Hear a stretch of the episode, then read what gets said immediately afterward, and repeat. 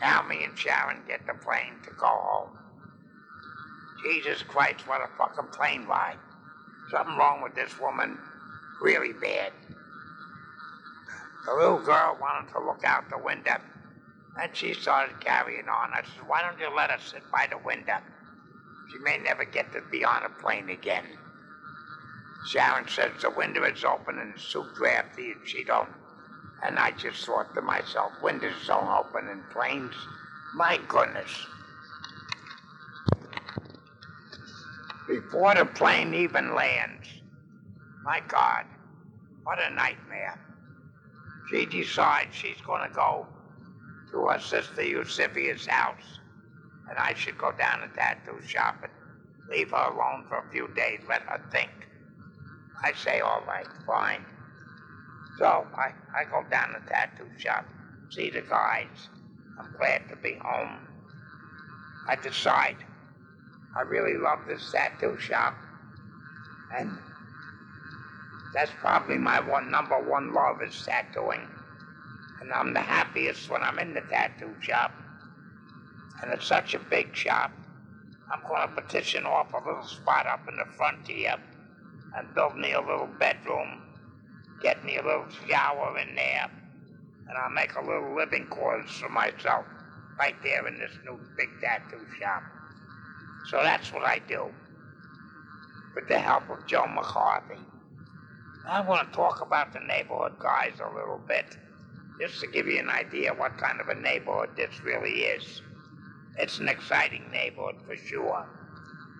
Now, old John, one of the neighborhood characters, he used to drink quite a bit, and he would sit and tell me stories for hours.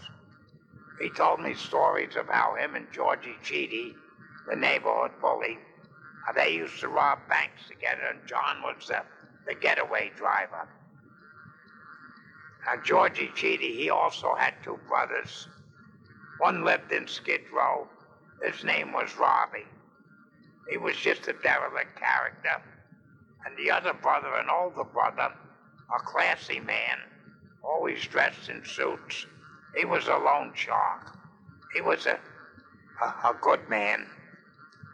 He used to tell me stories about his brother Georgie. And Georgie now, he had a trash truck. And he had, had the trash route in Chinatown. And Georgie was a heavy drinker.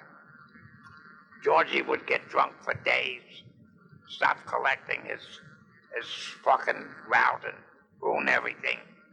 One day, the brother, Franny Cheedy, the loan shark, he come in the mall tavern. I was in there. He says, "You see my brother Georgie?" I said, "Not for a few days." He's that son of a bitch.